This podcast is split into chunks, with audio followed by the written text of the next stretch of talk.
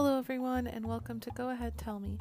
My name is Carly, and continuing with our goal to bring you conversations with positive changemakers, today we are talking with director and filmmaker Tayo Amos. We're so excited to have you here, Tayo. Would you like to start by telling us a bit about yourself and your background? Sure. Uh, my name is Tayo Amos. I'm originally from the Bay Area.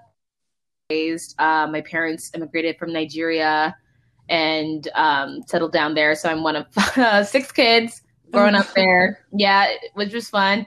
And you know, growing up, um, I would just make you know music videos with my friends and my family. For fun.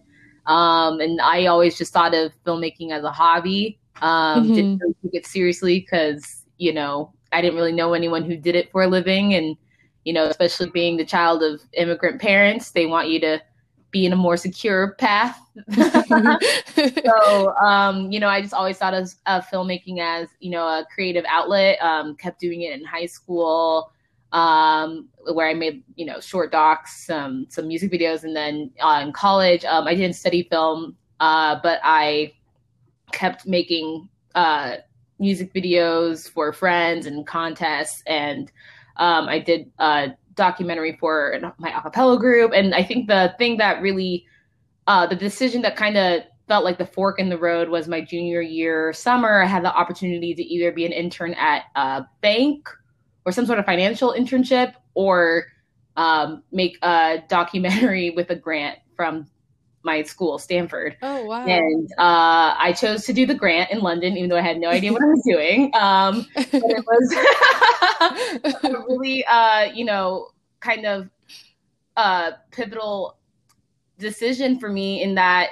you know nothing really came of the documentary, but the process of making it and just you know choosing to you know focus on that creative side of myself was mm-hmm. really wonderful and um, my senior year of college, I had the opportunity to be a presenter at the Academy Awards um, through the oh program Team Oscar. And so that experience was really kind of my first introduction to Hollywood. Um, I've always watched the Oscars growing up, uh, loved watching movies growing up, as, as, well as the Academy Awards, and just being there, um, seeing these people I look up to in the industry, and just realizing that you know they're just people too obviously very mm-hmm. talented people but you know just made the industry feel more tangible so i mm-hmm. um after i graduated college i decided to do a year of traveling basically a gap year and then moved back to the bay area did some freelance work and then i decided to go to film school to really hone in on my craft as a filmmaker um, so i went to usc um, mm. and there i made a lot of crappy films and then emerged um, with a thesis film called On the Clock that has become my calling card. Um, it got me signed to an agent. Um, got uh, it's now on Amazon Prime, and it just really kind of showcased my work as a director, made me feel more confident in my directing process. Um, so since then, I've done two more shorts um, and w- developing a couple feature projects and yeah, it's been a journey and it's still going, of course, but um, that's, uh, that's me. awesome. Well, thank you for sharing. Um, I have to ask, what part of the Bay Area are you from? Um, I was born at Stanford. Um, grew up in basically Palo Alto, Mountain View. Uh, my my family okay. was around the peninsula, primarily like Santa Clara.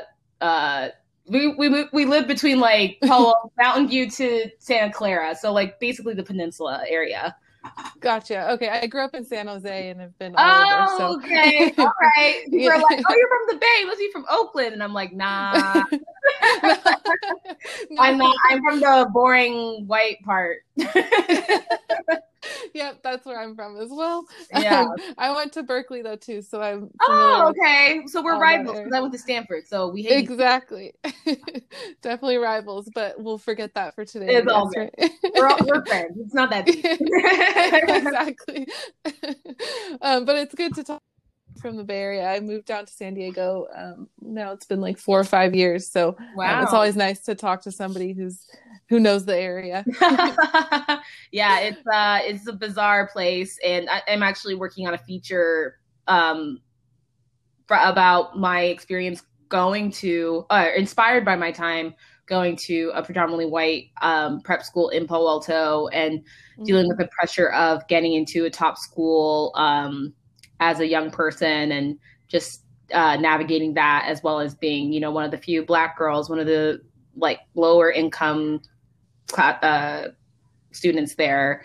Um, and just oh, uh, fictionalizing that experience to something that I would have loved to see as a young person growing up.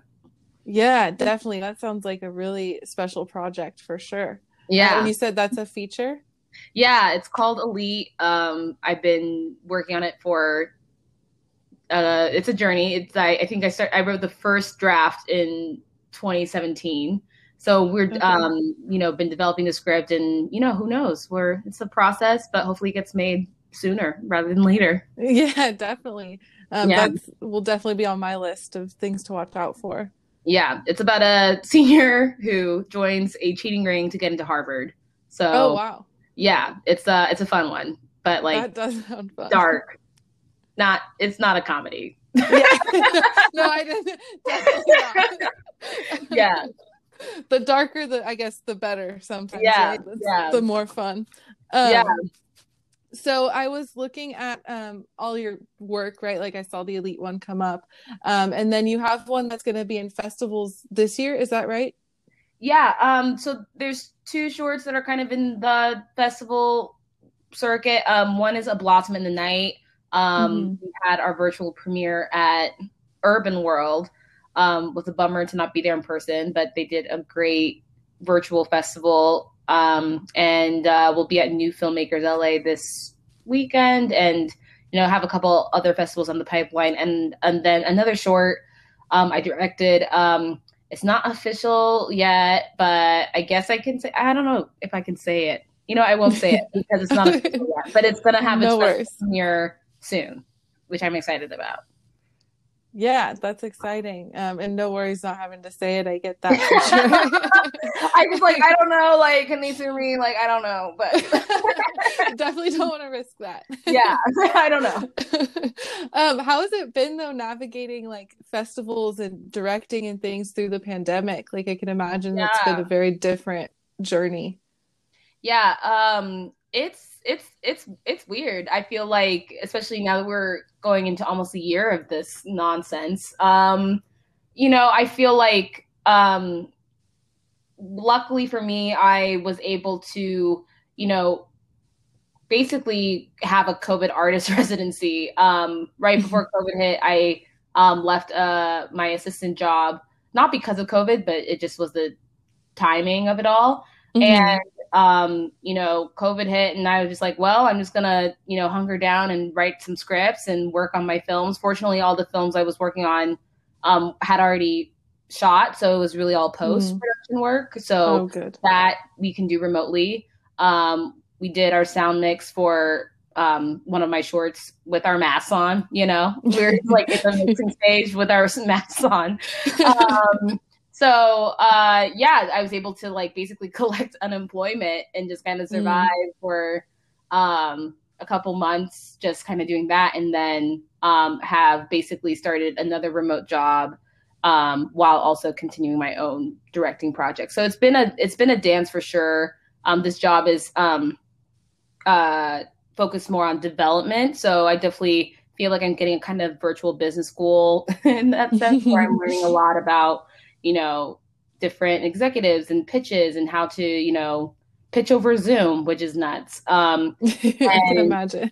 Yeah, and I feel like especially now that COVID has become part of our daily lives, you know, just seeing how people are doing productions during COVID, you know, the pro the fact that there's a new department head called the COVID compliance officer, and you know, oh my goodness, out the uh, protocol for purchasing PPE and testing, um, I feel like is become necessary the longer this has con- um, gone on. So, um, yeah, so I was fortunate to have shot. I shot a short two months ago um, during COVID, which was nuts, um, but it felt good to create um, even amidst uh, the chaos. I guess it was like my way of, you know, feeling like okay, I have some control over my life and I can still create even though mm-hmm. um, the elements are changing and are against us kind of but um, yeah so it's still you know there's still ways to be creative. You just have to think a,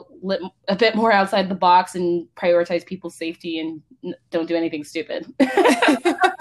Yes definitely. I can imagine though like getting back on set like having a little bit of normalcy even though it's not completely normal, but I can bet, yeah. I bet that felt really great to finally um, get there and get to do something that you love after this crazy year. Yeah, absolutely. Mm-hmm. Um, going back kind of to how you spoke about um, your like dream for film and or like being involved in the film industry and your parents being immigrants and um, things like that. What inspired you like to? I know you said the um, presenting at the Oscars was part of it, but what really was your inspiration behind it? What was your motivation really to get mm. into film?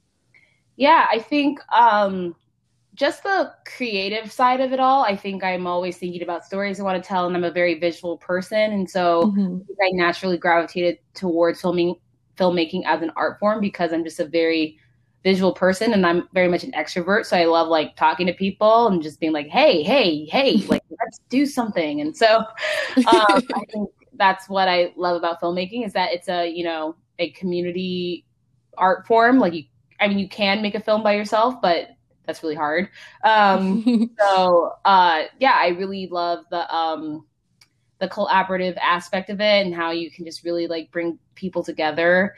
Um, and then in terms of the industry, I mean, there's all these, um, you know, I definitely thought about representation growing up. And, you know, I think, um, you know, growing up in uh, an area where, you know, you are the minority and you are not used to seeing images of yourself. And just when you do see, you know, a character or person that looks like you, like it's really affirming in ways that, um, feels kind of ridiculous because you're like, oh, it's just like a t- cartoon. Like, why am I like emotional seeing a cartoon character or something like that? But when it's you know so sparse and you know you don't mm-hmm. have much, um, it's uh, you know, really important to have. And I think just having those mirrors of representation um, is something I'm really passionate about, and I am of the firm belief that you know films can really influence people's mindsets and behaviors.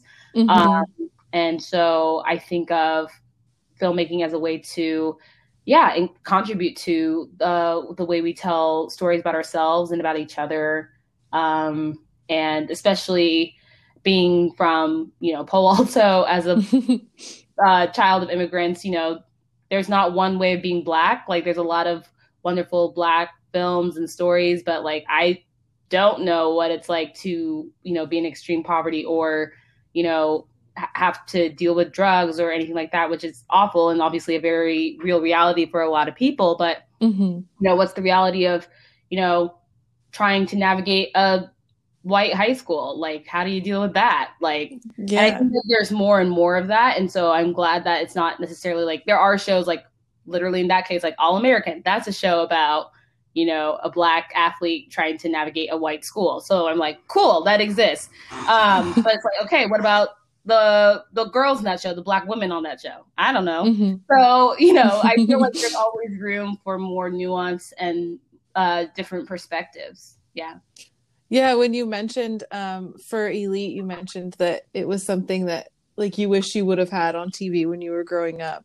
Mm-hmm. Um, I thought that was interesting, and I think that's something that um, we're seeing more and more of today. Hopefully, like that we're seeing these stories that we didn't have um, 10 15 years ago and people are sharing their stories and having their voices heard which i think is really important.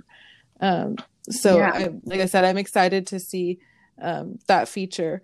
Um, so are is there anybody in particular that you looked up to as a kid? Like as, like you said there wasn't stories that were necessarily relatable for you but was there anybody that you felt was taking that step in that direction when you were growing up?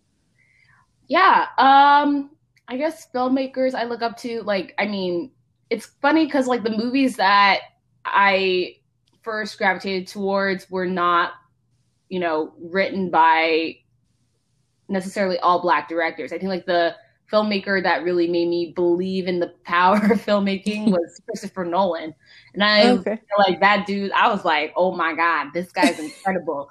like, holy crap. The way he, you know, is able to bend time and space in ways like I just felt like when I saw his movies for the first time, I was really, you know, intrigued by the art form itself. So mm-hmm. I, he was one person, he is one person um, I look up to um, in the industry. But in terms of you know someone who I felt like oh like this is actually possible as a career, I think uh, definitely um, Ava DuVernay when she first won mm. um, Sundance's um, uh, Best Director award. She was the first Black woman to do that, and mm. that was my freshman year of no, that was my senior year of college.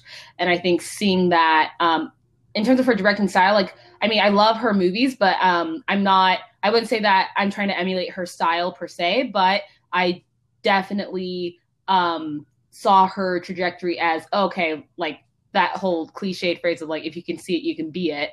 Um, you know, just seeing this black woman having that, um, you know, pedigree happen right. for her uh, was crucial for me in a place in my life where you know I knew I wanted to make films. I knew I wanted to be a filmmaker, but I didn't quite know how to go about it. And of course, there's a number of other Black women directors that you know have made their marks in a lot of different ways, like Euzhan Palcy and Julie Dash.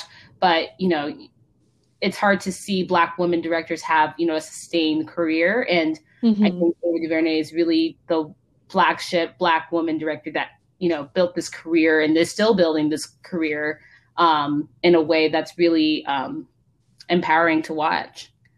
Right.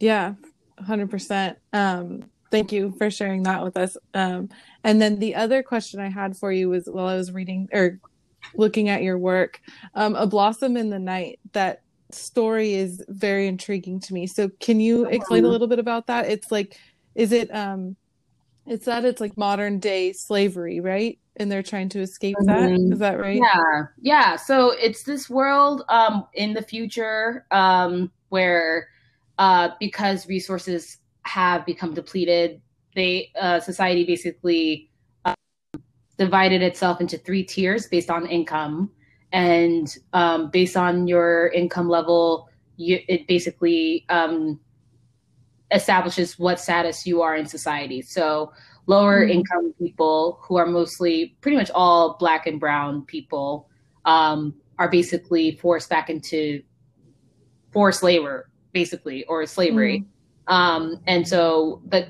characters we're following are um, is amara um, she's this young bright black woman who is you know currently running on the run with her brother donovan as they're trying to you know escape this really um, restrictive society. Um, but Amara still feels like her father, who was, um, even though we don't see him in the film, um, was lost, um, was was missing during um, some riots, and so she's mm. trying to figure out how to get to him. And when she has a clue that maybe he's still alive or that he's still out there, she's torn because you know her brother and her are making good progress to freedom, but she also wants to find her father. So the short is pretty much her grappling with that decision.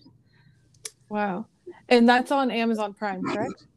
Um, so no, not yet. Uh, um, not yet. Okay. That is still in the festival circuit. I'm hoping to get it on um a platform, whether it's Amazon Prime or YouTube or something soon. Um, but my thesis film on the clock is on Amazon Prime. Yes. Gotcha. Okay. Yes. Perfect. I was like wanting to watch that one when I saw it, but I wasn't able yeah. to find it. But um, so you well, you're working on getting on a platform after festivals, I'm assuming. Yeah. Mm-hmm. So we'll we'll be at New Filmmakers LA this Friday, and um, we have some other festivals coming up, um, like Halifax Black Film Festival, just like a bunch of really wonderful, you know, regional festivals that are somehow still making festivals happen during COVID, which is a feat in and of itself. So, oh, yeah, that's going to be an experience, I'm sure, during COVID. yeah, yeah, 100%.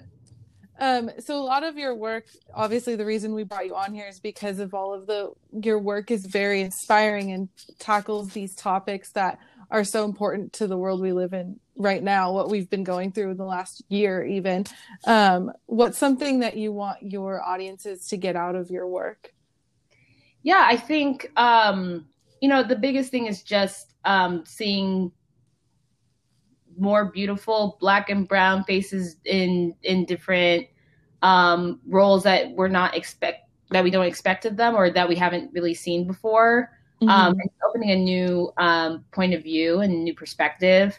Um, and I hope that um, my work elicits a greater deal of empathy for people, mm. especially in situations. And I feel like COVID has amplified this even more, where you know it's so much of circumstances that we can't control that you know put us in situations that we don't want to be in and i think as um of course we're not perfect but there's oftentimes you know we make decisions based off um circumstances that are outside of control uh, outside of our control and just you know being more empathetic to that and then hopefully actually doing something to change that um circumstance so yeah i think just the coupling of or not coupling there's a lot of things but mainly mm-hmm. you know seeing uh, different faces different voices um, in a way that um, inspires empathy and action in other people.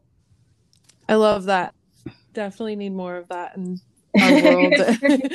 Absolutely yes. Everywhere. Yes 100% um, and then before we go um, we've been talking to people all month and um, i did just want to ask your thoughts on black history month um, mm-hmm. if there's anything in particular that you're doing or you hope to see the world doing this month? Um, yeah um man this is a tough one. I feel like um you know i think there's a lot of great conversations about um diversity and inclusion representation but i think um for this black history month just really thinking about um kind of like trying to think more um, how your actions are how everything is connected. Like i, I like to think mm-hmm. of racism like the matrix a little bit. Like it's so easy to just go through life and just be like oh like this is life. Like this is how everything goes. But when you actually look at everything through a perspective of systematic oppression and you realize okay wow like everything is connected. Once you take that what was it red pill or whatever once you really see you know the systems of like systematic oppression, how it literally affects everything we do. Like when people say, "Oh, mm-hmm. you make everything about race," and it's like, listen, we don't want to make everything about race, but that's just the way it is. Like mm-hmm. I'm reading all these stories about you know people's homes being appraised for lower value because they are black and they um you know can't they only get their homes valued higher until like either they pose as white or they put pictures up saying that imply that the home is owned by a white person. So we're thinking mm-hmm. like, oh wow, like that's even it's hard for black women to or black people to acquire wealth because of you know the whole systemic the whole system is you know incentivized to keep black people down so mm-hmm. it can be a little overwhelming but i think you know just kind of starting to see just in little things that you do or who you interact with or where you are especially in the film industry i think you know I think the industry has to understand that, like, okay, yes, we have all these great stories and black creators, da da da da. But when you actually look at who's greenlighting these projects, it's still all white people. Right. And I'm just like, oh man, like who owns the stories we're telling? Like who's actually like profiting off of the stories we're telling? It's like, dang, okay, like that's mm, what do we do with that? So yeah. I, think, I think yes, for this Black History Month, I think it's important to you know, celebrate and revel in Black work and Black art and Black people. But I think it's also an important time, not just this month, but year round, to really question and um, uh, interrogate okay, what are the systems in place that I benefit from? And how can I, by little actions, kind of do my part in kind of dismantling that? And it feels crazy to say because, like, oh, like be anti racist. But it's like, okay, yeah, how can so much more? Yeah and just have like having that you know hard conversations and really understanding like okay how can i you know do my part to dismantle systems as opposed to just being like mm-hmm. oh like racism is bad okay yes then now what? You know what I'm saying? Right. So, go deeper. Go to the next yeah, level. Exactly. Mm-hmm. To make a change in that. Yeah, I thank you. That was um, I uh it's a loaded I've never answer, thought about but... it like that. Exactly. It's a loaded question and I feel like it's it's even more like this year after everything we've seen and been through like there's so much more to it that I don't think a lot of people realize and so Oh yeah. Your words and sharing that I hope that it gets to everyone who listens to this understands that and takes it to heart and lives their day to day with that in their mind. Mm-hmm. Mm-hmm. Yeah, and it's a uh, it's a lot, but you know the good thing is like I feel like you know I love being black. You know, it's just like there's so much diversity in our cultures and our points of view, in our um, experiences, and you know even with all the trauma and uh, persecution, like I, I I got kind of emotional. Like last week, I was at a store and I was buying, obviously with my mask on, like takeout, but I was buying some, you know, food and I was like, wow, like literally just 50 years ago, I would be denied service here. Like mm. 50, 50 years ago, they would be like, no, can't, you're black. That's wild to me. You know what I'm yes. saying? So yes.